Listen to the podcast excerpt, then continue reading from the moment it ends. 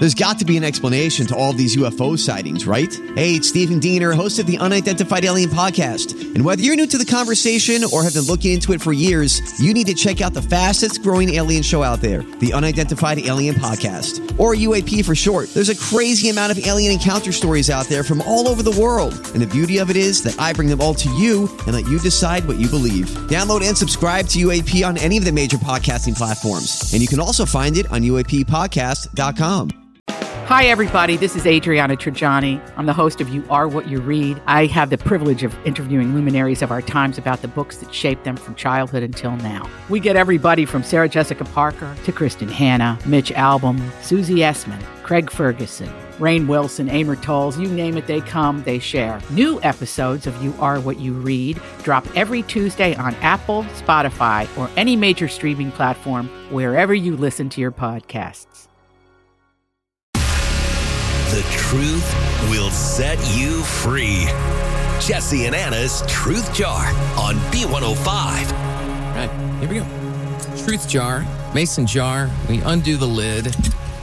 We take a question out. Anna answers the question honestly. This is what we do. And we try to learn a little bit more about the other person, but Yeah. take turns. It's Anna's turn to answer a question out of the truth jar. And here it is. Anna, what is a bad life choice that you have made? Oh no. How do, how do we narrow it down? Uh, Oh, I have an answer. um, you know what? This will Not my turn to answer Well, yes. Um, opening a credit card to one of my favorite retail stores. Oh, I know. Maxing it out Mm. and not making payments on it for o- almost a year Whoa. because I didn't. When was I this? want to say I didn't know any better. This was one of my very first credit cards that I had ever opened. This was uh, several years ago. It was it was in my early twenties, and I it was my favorite retail store. And it wasn't just a credit card for that store. It was like a Mastercard. Like it was it was a card I could use anywhere, and it didn't have a, a crazy limit, but I, it was maybe like three dollars, which for me at the time that was a that was a good amount. I racked it up quickly didn't make payments on it for over a year until What was your justification? You made no payments, not, not I even like the minimum? yeah nothing. I didn't understand how interest worked right? I, I didn't understand how it worked. I didn't know that if i didn't pay on it it would accumulate more. I thought it would just sit at the max of the credit card. I just didn't know any better. And then one day i open up one of the bills that i was getting in the mail and i look at it i'm like oh no! And it had i don't it probably went up i don't know thousand dollars or something like that maybe more and I called my mom and I'm like, what's going on? And my mom explained to me and she's like, Anna, you have you have to make at least make the minimum payments. And then at that point, the minimum payments were higher than I was able to really afford at the time. So it was a struggle to tackle it. And I can tell you my credit score has never fully recovered since then. And it was that lesson uh, that my mom had always told me don't open a credit card unless you have to, like, unless you have to build up your credit.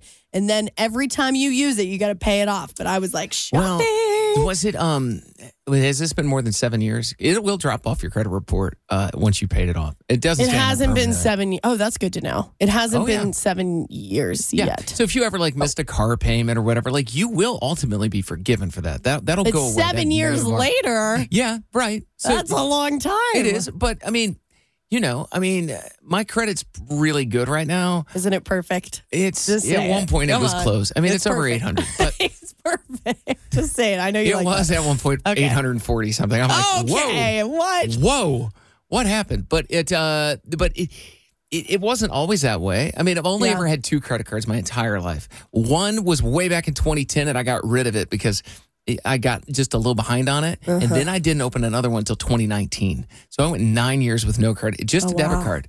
Yeah, but I was just like that way. I knew it was my money, and uh, I knew that if there's if I you know if it says zero, it means zero. I have no money to spend, so I better be good with my money.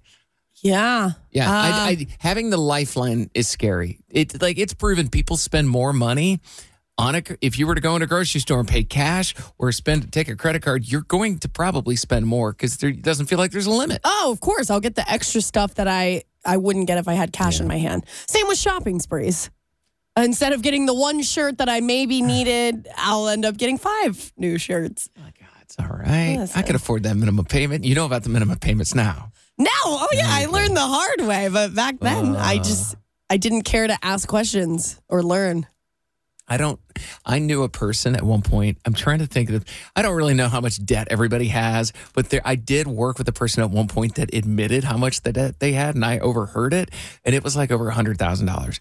Now this was credit card debt. This wasn't house debt or car debt. That's this was crazy. like credit card debt. I'm like, whoa. Meanwhile, I think I have just uh, my issue is remaining stagnant. It's not that I'm not making the payments on things, but I make those payments and then I just spend it right back.